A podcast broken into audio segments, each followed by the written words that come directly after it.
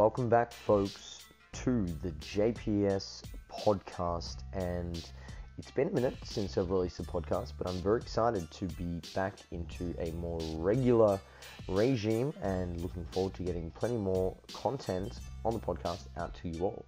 So, in this episode, I have Brandon Roberts, and we are talking about muscle biology and response heterogeneity. So we talk about muscle biology, what it is, the mechanisms of hypertrophy, and individual variation in response to training and diet. So those of you who don't know who Brandon is, he's a researcher specifically interested in the role of ribosome biogenesis during resistance training. And he's a science-based writer and content provider, and he is a coach at the Strength Guys. So very, very intelligent, uh, but also hands-on guy. He's a competitive athlete himself. He competed just this year in bodybuilding and did really well from what I can see. So before we get into things, bit of housekeeping. Our online mentorship course for personal trainers and learned lifters uh, is kicking off in 2020. We have over 50 hours of content and growing in the mentorship with presentations from the likes of Mike Israetel, James Krieger, Danny Lennon, Brian Miner, the 3DMJ crew, Revive Stronger, myself and the JPS guys, and plenty more. Included in the mentorship course is our physique contest prep course, a rehab and movement course. Our students also get subscriptions to monthly applications in strength sports, aka MASS, and James Krieger's Weightology research review. We also have monthly Q&As, an online network of coaches and support from our course lecturers. Our students also get access to all of our templates and more. So it's jam-packed with not only content, but support and guidance along the way to ensure that you are raising the standard of your practice. So if you're a coach and you want to upskill in 2020, check the description box below because early bird enrollment is open and you can save big and enroll in the course for less than 1600 Australian dollars with flexible payment options available. Also, just to let you guys know, in 2020 we are releasing our Powerlifting Fundamentals course, which is an online course for strength coaches and athletes, and specifically those interested in preparing uh, powerlifters. So this is coming out in early 2020, uh, so make sure that you stay tuned for details on that. The Ultimate Evidence Based Conference is back in action in July next year, the 10th to the 12th and this is undoubtedly the biggest fitness conference uh, in the world, and we have 10 presenters lined up to present over three days. I can't give you too much uh, details as to who is coming and presenting at this year's conference, but I guarantee you it will not disappoint. And early bird tickets are on sale. Link in the description box below to be a part of this epic event. Also, if you're looking for in person and online coaching from coaches who have the knowledge and experience to help guide you towards your goals, the JPS team are accepting in person and online clients uh, for a limited time only until January 2020, and then we are going to restrict uh, positions from then. So, if you want to work with one of our coaches, be sure to check the link uh, below and apply now to book your consultation and start working towards your goals in a more efficacious and effective manner.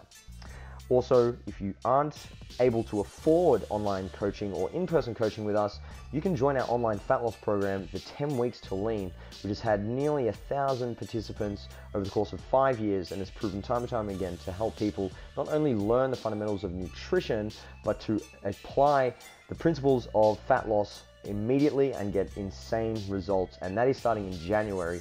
And it's a very, very cheap and affordable way to work with us and have uh, a team of coaches take care of your diet and training for the 10 week program. So check that out if you are looking to get leaner in the new year and wanting to work with us at a more uh, cost effective rate. And finally, if you can't afford that uh, and everything else fails, you can download one of our training templates online. Uh, we have a male and female specialization template, an arm specialization template, and a booty glute program uh, that is available, and they're only uh, they're less than 30 Australian dollars. So get your hands on one of those if you are wanting to work with us. So without further ado, I introduce to you Mr. Brandon Roberts. All right, Brandon. So, welcome to the podcast, man. Thank you very much for coming on. We've had multiple scheduling issues, so I appreciate you uh, bearing with me. And for the listeners who may not be familiar with Brandon, he is a competitive uh, physique athlete, uh, powerlifter, I believe. Have you competed in powerlifting? Um, you, co- you not, coach, not you for a very long time. Yeah, yeah, yeah. Yeah, yeah. Um, definitely coach him. I, I definitely saw somewhere that you had competed in powerlifting. Um, and he's a muscle biologist. So we're going to be talking all about that today. So, firstly, Brandon, do you want to explain to the listeners what muscle biology involves. So, at what level are you looking at the muscle? Because I'm sure many people are going to be thinking, oh, biology. They're going to think back to year 10 when they had to, you know, memorize all the, you know, functions of a cell and all these sorts of things. So, uh, do you want to explain to listeners what you do? Yeah, for sure. So, um, you know, when I, I can remember sitting in one of my first biology classes and you know, you have the organisms and then you have cells and you have kind of all this interacting together, which a lot of people um, forget. But what I have kind of specialized in um, is looking at the muscle cell itself. Um, and you can, like, cells, muscle cells are some of the biggest in the body. Like, a muscle cell has multiple nuclei. It's really special in the fact that um, it can adapt to pretty much anything. So like if you think about the the biology of other organisms, if you if your heart shrinks too much, you probably die. If your lungs have a hole in them, you probably are in trouble too. Um, but muscle, if you think about kind of breaking your arm, right? So you you break your arm, you're casted for like six eight weeks or whatever it is. Um, so your muscle will shrink during that time period, but then afterwards, I mean, it pretty much takes a while, but it gets back to normal. Um, so I think that's the the really cool thing about muscle is it's just ability to regenerate, adapt to whatever's around it, uh, whatever's happening. Um, but yeah, so I basically look at muscle biology on a more cellular level, like inside the muscle cell. Awesome. And uh, something that you uh, presented on uh, for the JPS mentorship was uh, response heterogeneity and you looked at how different people uh, respond differently to resistance training. So, do you want to quickly touch on what is happening at the cell or what differences there are um, from a genetic standpoint uh, that can influence this uh, response we have to training because we know that some people uh, they brush their teeth and they just blow up and get absolutely jacked. And then there are other people who really grind it out for years on end. They're very meticulous with their training and it's just like watching grass grow. So what's happening at the cellular level when we see variance in how people grow yeah, so that's that is the kind of penultimate question because we have some ideas, um, and we're not really sure uh, in other areas. So some of the ways, and I'll kind of just give a brief overview of some of the ways we look at it first. Just obviously, we have to have some muscle, um, and say we have people who respond really well, and we have some people who don't respond well. Well you know, we have to do a lot of these studies kind of after the fact, right? We're, we don't know who's going to respond well up front.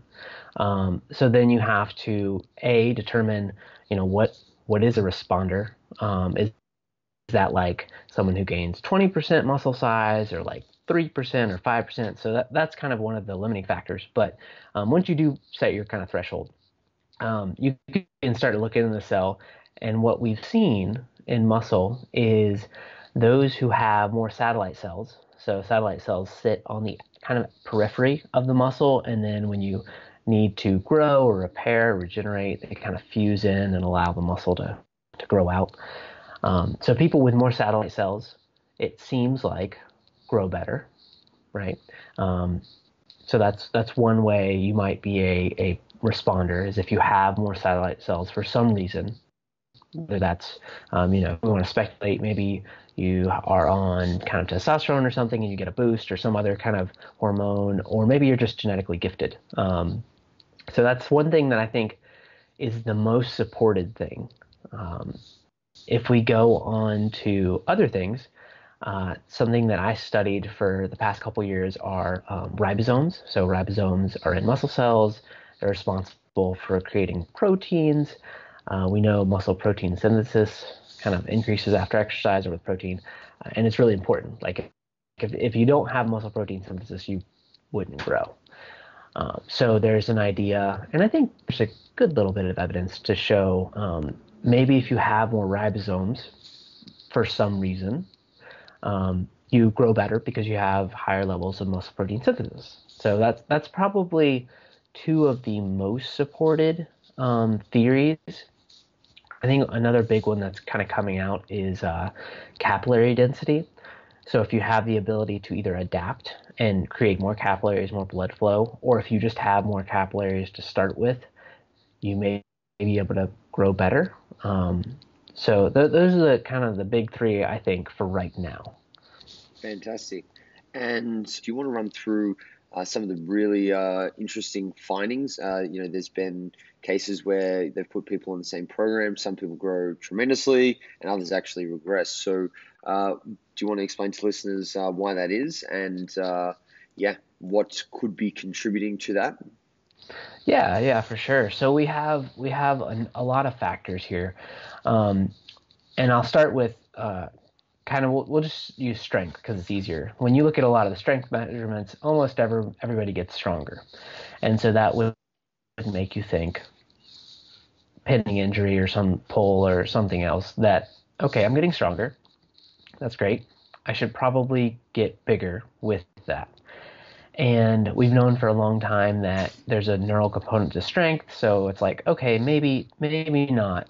Maybe I won't I won't get bigger, but I'll get stronger. So um, most people get stronger. Is basically what I'm saying, unless something happens.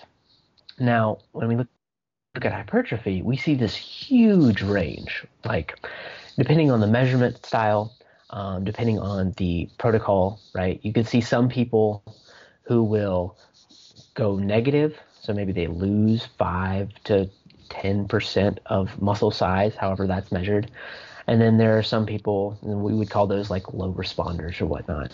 Then there are some people who respond really well, and maybe they grow 30%. Um, and those would be your high responders. Um, now, uh, going back to the stuff I mentioned earlier, w- some of those high responders have more satellite cells, more ribosomes, things like that. Um, but I, I think the broad range, like you mentioned, is is important, especially from a from an athlete or coaching perspective. Like you may have athletes that just don't grow that well. Um, so I think that's important to see. And that one of my favorite studies that really brings this together is Ahtiainen 2016, where they have like almost 300 people, and, and you see this beautiful waterfall graph where it's just like negative 10 to positive 30. Um, so I, I think that's a, a, good starting point if anybody wanted to read about it. But yeah, that, that's wide range, like you said. And when it comes to what's causing muscle growth, uh, I think this is an area a lot of the listeners will be familiar with. They'll uh, most likely have heard of the terms mechanical tension, metabolic stress, muscle damage, uh, and hopefully be up to speed with those. So, where is the literature at at the moment? Um, you're obviously right into this field. Uh, it seems that uh, mechanical tension is a big player. Do you want to discuss that first? Um, and then we can go into uh, the other two and clear up some misconceptions potentially around those. Yeah, sure, for sure. Um, so I think right now, and and I don't, it would take a good bit of data to kind of change my mind. But as a scientist, I'm always kind of open to being wrong. Um, mechanical tension or weight on the bar seems to be the driver, right? And when we think about, okay, well, if that's the driver, that means that I'm getting more myofibrillar proteins, um, at least in the beginning of training, uh, where I can, you know, have more myosin and actin interacting, makes me stronger, hence the strength gains with the neural component too. Um, so that's kind of what we think is um, leading this this muscle growth is hey i'm lifting i'm adapting i'm pushing myself i need more myofibrillar proteins to so that i can lift more weight um, so that's the the basic and that's you know for the most part what i would say is correct Awesome. And is there any other pathways that uh, can create this mechanical tension? Uh, do we need to, you know, just have a certain intensity threshold as weight on the bar, or is, uh, you know, mechanical tension something that we can achieve, um, you know, through accumulating fatigue? Do you want to sort of explain, um, yeah, the, the different ways that we can achieve mechanical tension and what this then um, will look like in terms of progressive overload in training, I guess, if we can uh, target that mechanism? Yeah, yeah. So I like to relate this back to people in the gym who you go in the gym, people are doing the same weights every day, they're not changing size. Um, and it might be because they're not getting fatigued, right? They're not taxing themselves. Uh, it's really easy to to not put weight on the bar. It, it's you know to grow it actually takes effort. Um, so when we and I haven't done so I, so I have uh, not honestly gone into this. So I'm kind of hesitant to talk about it, but it you know is a hot topic.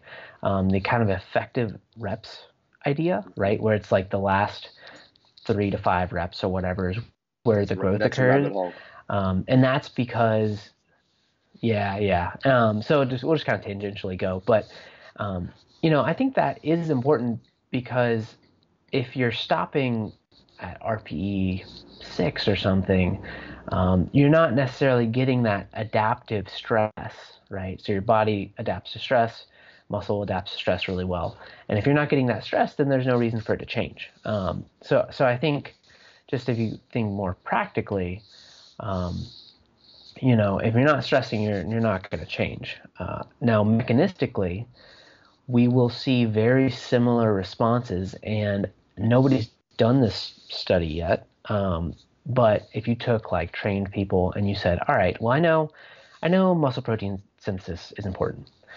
Now let's take some people and train them for like, I don't know, 12 weeks or something. And let's have half of them go like kind of RPE 6, 7, and half of them go RPE 9 or to failure even. Well, you know, what's what, what do we think is going to happen? And I would hypothesize, right, that the people who are training harder with higher intensity, no matter really the rep range, because we know that doesn't seem to matter as much um, based on Schoenfeld's and others' work, um, that we would say, hey, you know, the people who are working harder are probably going to grow better, as long as they're not um, overtraining, which I don't, I don't even think you'd have to worry about in a 12-week study. Um, so, yeah, so that's kind of how I like to think about it. Uh, do you have any kind of questions based off that kind of response? Yeah, no, no, no, that, that was good. Uh, so let's dive into metabolic stress. What is the go here? Because I think uh, when uh, we had a lot of the you know, higher ups in the evidence based movements start to really pump mechanical tension and downplay the role of uh, metabolic stress. I think people were uh, very quick to throw the baby out with the bathwater and you know just dismiss metabolic stress altogether. Um, so where is the research at at the moment, and what's your interpretation? Yeah, yeah. So so when we think about metabolic stress, um, when mechanical tension, and I think this is actually is what what's happening, but we this is like at the infancy of research. Um, and this is a paper by uh, Cody Haun, who is awesome, and you should go read it. But I wrote about it on my Medium article or my Medium blog.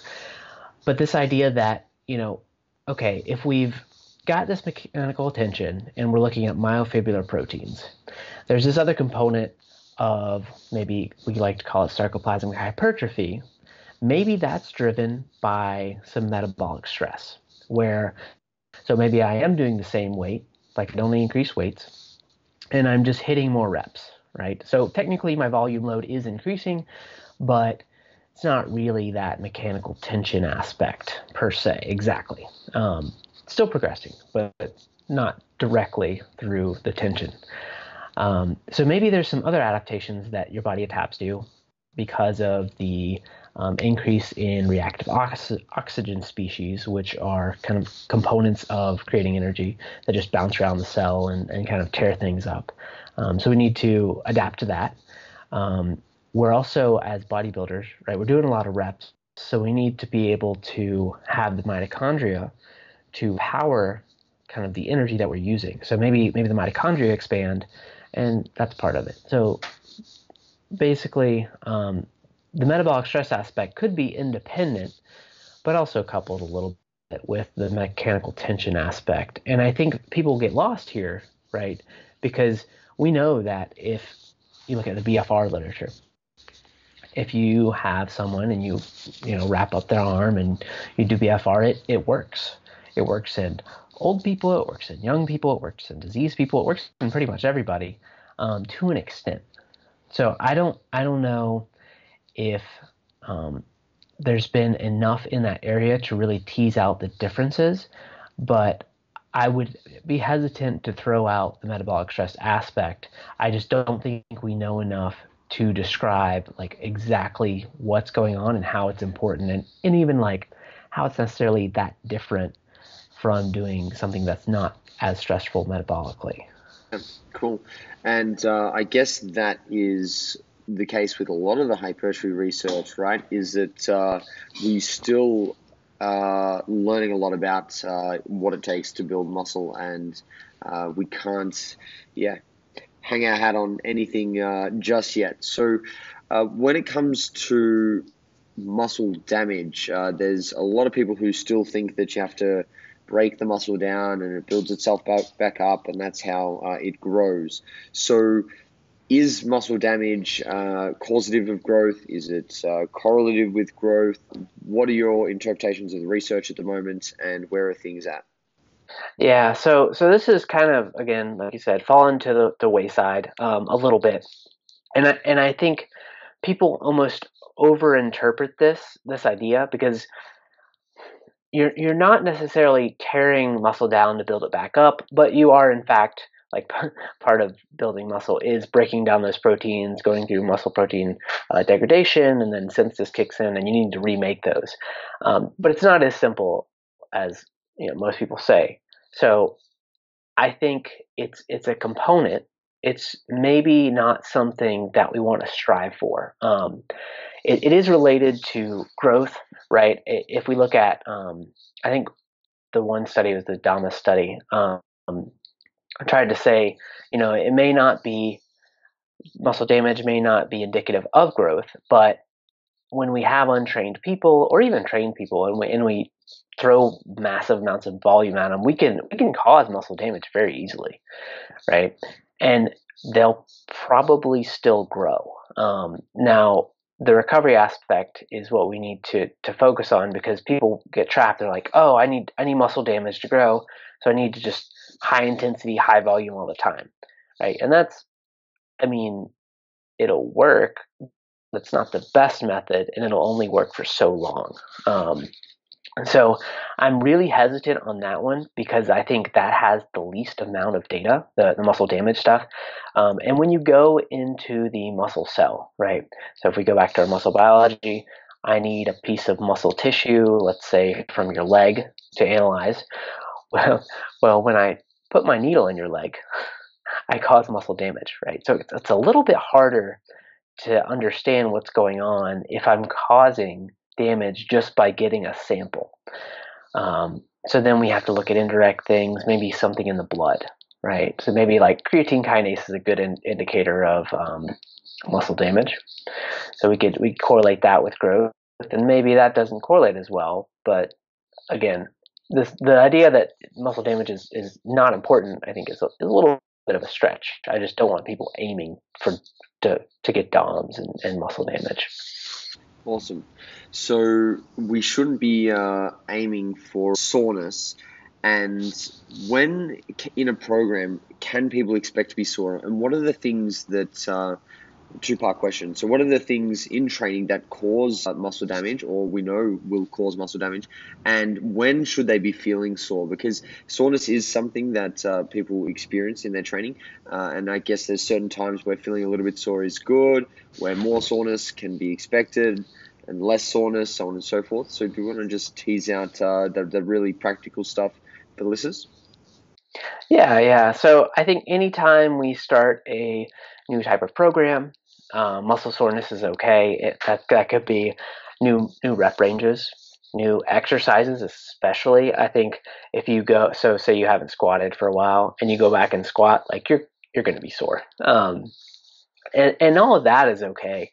I think the transition between um, exercises or phases, even maybe you're going from a high volume phase or a low volume phase to a high volume phase, so you're just doing more work, and your body's like, ah, that's that's sore. Um, that's okay for a couple days, short period. I remember back, oh man, this is a while ago, but I would only do legs like once a week, and and it was like every week I was sore for like four to five days. But then as soon as I started doing legs twice a week, um, and this was probably like ten or fifteen years ago, uh, the soreness went away, and so I see that a lot in my athletes and my clients who are on a typical like bodybuilder split, and then I'll put them on an upper lower uh, push pull legs type thing.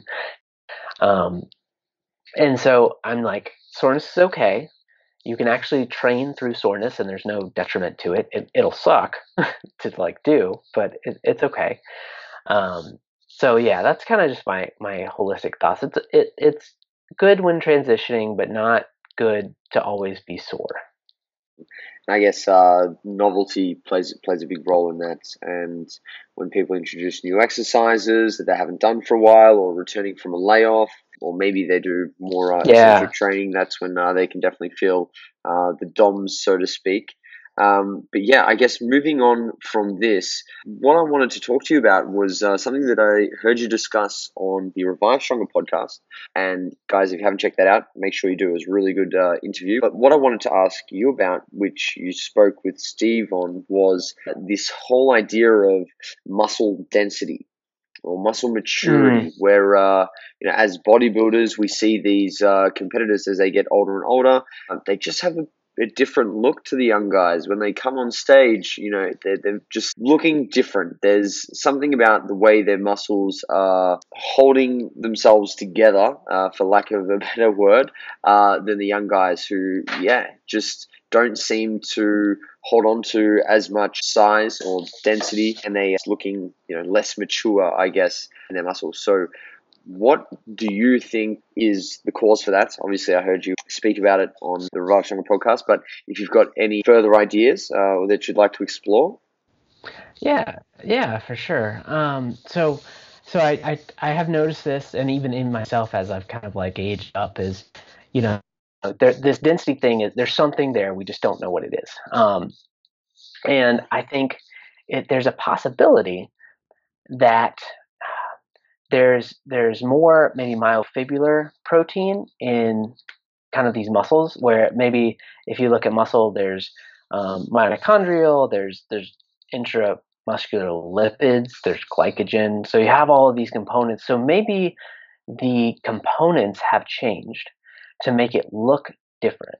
Um, and i don't i cannot think of any studies who have even tried to really look at that um, there's one, a super old one, I think it's from the 70s, that I did mention on that that other podcast where it, it looks like the packing density, so the fibers actually just get closer together, which would kind of lead us to speculate, oh well, maybe younger people, just as an example, have more fat between their muscle cells. Maybe. Um, maybe they hold glycogen um, between their muscle cells a little more so that they actually look bigger, but they're not as dense. So maybe if it's within the muscle, like the actual cell, it looks better or something. Um, so, so I, I'm not sure. We definitely don't have any. This is like me purely speculating. um, so I'm not sure what we would have to do to figure out what what's causing that. Um, and there, yeah, so I don't I don't have much beyond that other than pulling some biopsies from some uh, uh, elite bodybuilders and some like younger elite or non-elite bodybuilders and saying, hey, let's look at this. But when we when we do pull those biopsies, right? So we go in the leg, pull out the muscle. We look at kind of a circular area, so we can see how big their fibers are, right? Um, but inherent to the kind of um, technique is all of the plugs, is what we call them, or biopsies that we get are going to be different sizes. So you could get one that's like this big, or you could get one that's like this big. And so when you go to compare like fibers within that size, maybe a good way to look at it is to say, hey, you know, this is the number of fibers per area. Um, we have to normalize to the, the plug or the, the sample, but it, you know, that looks like we could do that. So, you know, just some kind of ideas of how we could get at that question, but nobody's nobody's really done anything like that. Yeah, I can't imagine there'd be too much interest in looking into the yeah differences in like elites and sub elite bodybuilder fiber types. Um, yeah, at this point, especially we have more uh, pressing matters such as uh, obesity and other public health concerns. Uh, so that's uh, really really interesting. Do you think that there is something going on independent of the actual packing of the microfibers? Do you think that there's something that comes with just training for a longer period of time and also better managing yourself during contest prep and potentially retaining more muscle? Do you think that's a, a reason that competitors just look better and better over the years? Yeah, I mean, I, I think so. I, I look back to my first competition, and I definitely lost some some muscle along the way, mm-hmm. at least visually.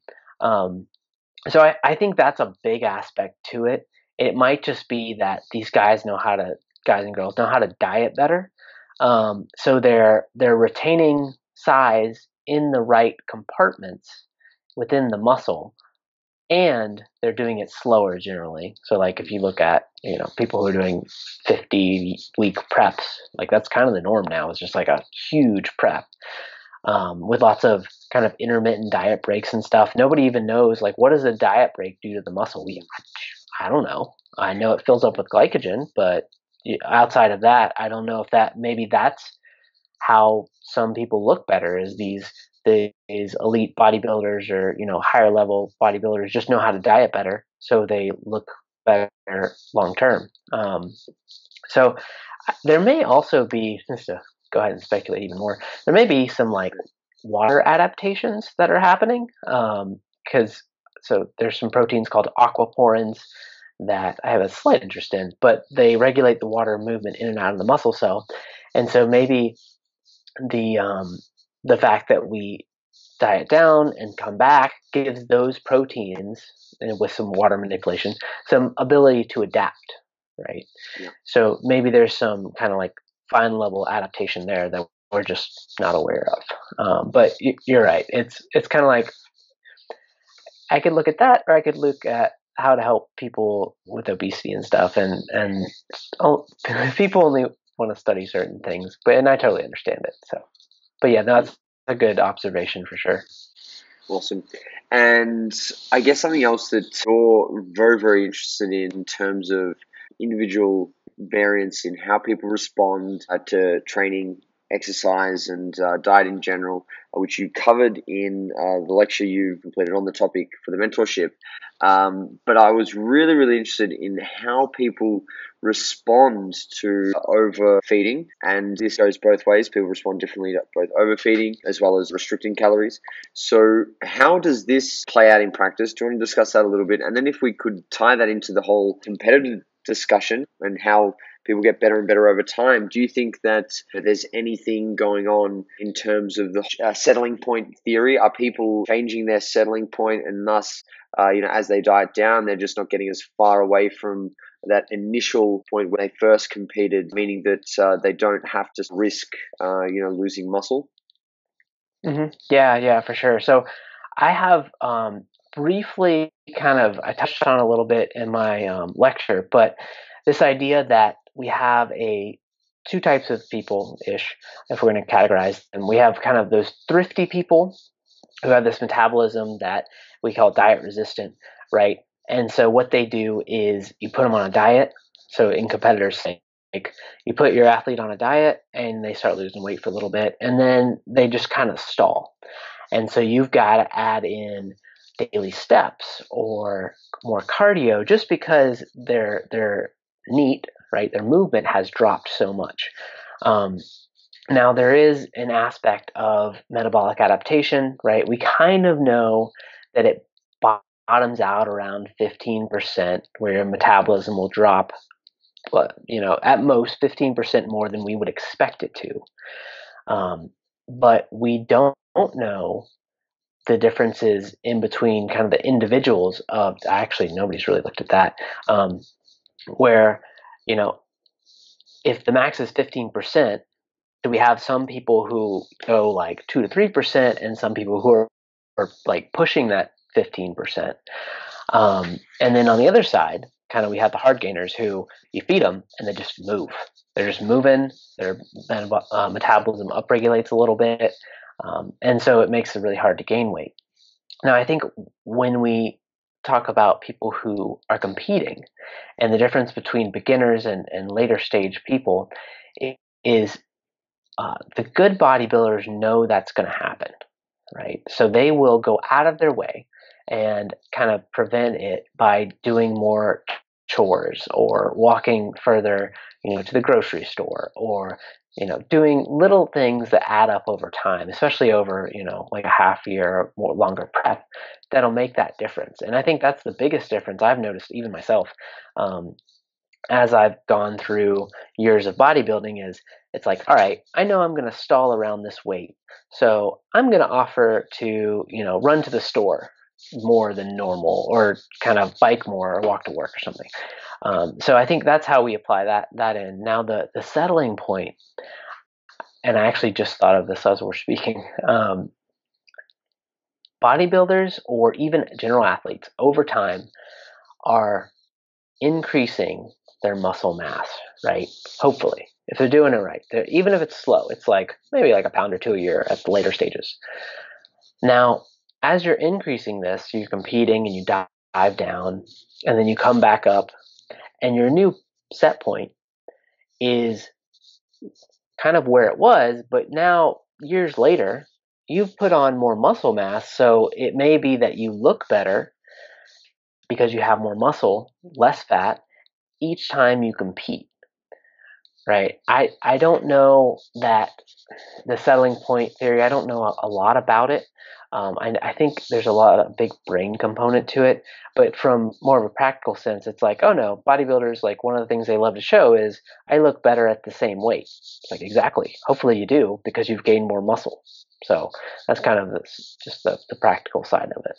Yeah, no, awesome, and I think that explains a lot of the importance changes that we need to be making uh, over the years is we want to be building muscle and obviously making that process of uh, getting leaner easier and easier each time. So I guess it'd be interesting to see if people are able to move along that spectrum of thrifty to spendthrift over time, whether it was, yeah, as you mentioned, more of a, you know, top down kind of uh, change where they just get better at modifying their uh, behaviors and environments and, and those sorts of things, which changes their weight and then they adapt to that. But uh, very interesting stuff.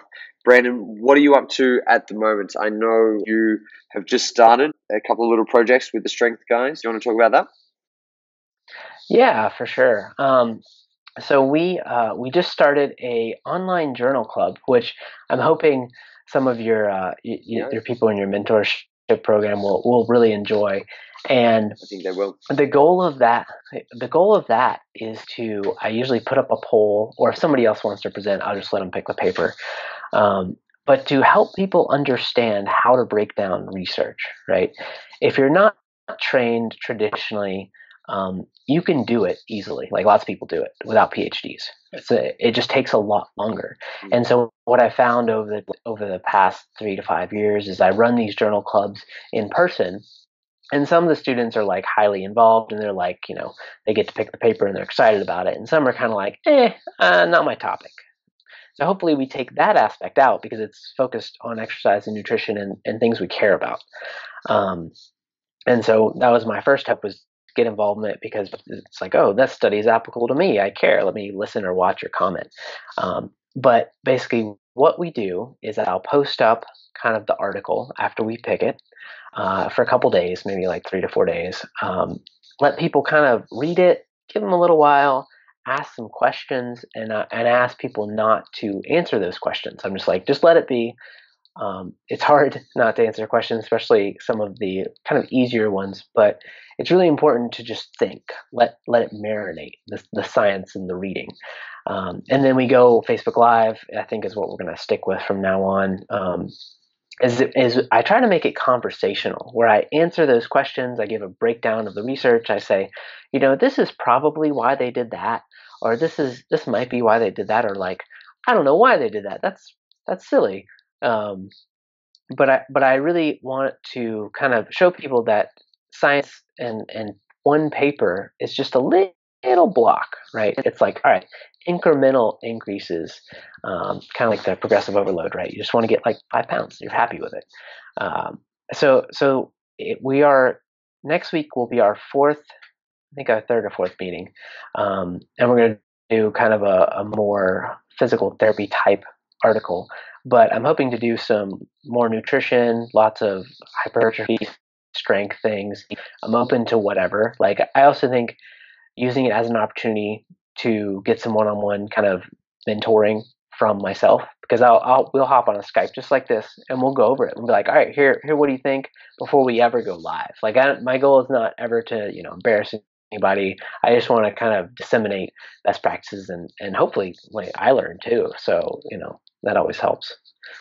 Man, that's very very exciting, and I'm going to join myself because I want to. Uh, yeah, see what you guys are doing and uh, keep up to date. I think it's a great opportunity to learn as well as, yeah, just find out how things work on the other side of the fence, so to speak. It kind of feels that way when you're in the trenches, you're working on the gym floor and very busy with clients. I think it's sometimes good to see what happens on the other side and how we can better bridge the gap uh, between the science and uh, its application. So, guys, I highly recommend you check it out. And Brandon, what else is uh, planned for you in the coming months? Only a couple left for 2019. Anything uh, you've got in the bank that you're going to surprise us with, or yeah. is everything sort of set for 2020? Um, so we got a couple papers accepted that'll be coming out. Um, and I mean, I could just kind of tell you a brief outline, not tell you the, the, the good parts. Um, but I did a sex differences meta analysis based on Greg Nuckols' work with him and, and James Krieger that got accepted, should be coming out um, probably before 2020, hopefully. I, um, and, you know, we kind of just found that uh, hypertrophy, men and women on the same program, have the same relative hypertrophy. Um, strength a little bit different, so interested to see kind of more research on that. Um, lower body strength seemed to be you know, same relative differences. Upper body strength, I think there was something there that was trying to show. Uh, so that's kind of what the paper is based around. And then uh, we also had a very, very, very large review um, that I did with um, Dr. Helms, uh, Dr. Trexler, Peter Fitschen, Dr. Peter Fitschen, and I think that was it on kind of competition and physique athletes. Um, and that is sort of an update on the 2014 nutritional recommendations study that Helms led. Um, so that'll be coming out, but there, like it's it's going to be probably the biggest paper that I, I've ever been a part of um, in terms of just like this thirteen thousand words or something crazy. But it's it'll be open access, so that'll be nice. So you, know you don't have to pay for subscription to, to read it. Um, and so just kind of be on the lookout for those two things for the most part. I got some other projects doing, but that's probably the the next two that'll be out. Awesome. Are you able to share some insights into those other projects that you've got in the mix, or are they uh, top secret? Hush, hush. Um. So the rest of them, yeah, get you in we'll, trouble. hold off on that because, yeah, yeah, my, my my collaborators might be like, "What are you doing?" um, but no, it's it's nothing like super super exciting. It's just me setting up studies and analyzing some data. Um, so anyway, yeah, that's that's kind of it. I'm just doing my. I got a couple athletes and you know lecturing on lots of different topics here at the university. Um, submitting some grants. Uh, yeah, just living the dream, man. Awesome, awesome. It sounds like it, Brandon. And again, thank you very much for your time. I'm sure listeners took a lot from this one. Hopefully, their understanding of muscle physiology and its application to training and how we should go about training to build size from our discussion and the teaser, I guess, on uh, response heterogeneity. So they can uh, yeah check out the mentorship if they want to learn more about that. And where else can folks go brandon to see your work to be a part of the exercise and nutrition journal club and all those sorts of things? Yeah for sure. The uh, so facebook is probably i'm kind of moving more towards twitter or sorry instagram now but facebook if you just put in brandon roberts um, it should pop right up. And and you you can kind of go through my timeline. Uh, the nutrition club is it's like exercise and nutrition journal club, and I don't think there's another group named that, so that should be an easy uh, find. Uh, on Twitter, or sorry, Instagram, it's brob21. Uh, I've been doing quite a bit of kind of the, the, infographics and then some images, kind of a mix of everything. Also, I put my, my two huskies up there, so you get to see their pretty faces. Um, and then I have, you know, the strength guys, of course, where I coach and kind of do the education aspect. Uh, and then personal website, I have a lot of different links. Um, it's uh, fitnessandphysiology.com. And then I have a Medium blog that I just started because I was like, sometimes I just need to write, you know, and not worry about getting it up on a website or worrying about, you know, making it perfect for somebody. I just need to get it out there. Awesome, man. I'll make sure I link all of that in the description box below to uh, save you a little bit of time and uh, make sure that the listeners can find you uh, at the click of a button. Brandon, thank you again for coming on, man. It was a pleasure, and hopefully we'll have you back on shortly uh, to chat soon. Awesome. Well, thanks for having me, Jacob. I appreciate it. My pleasure.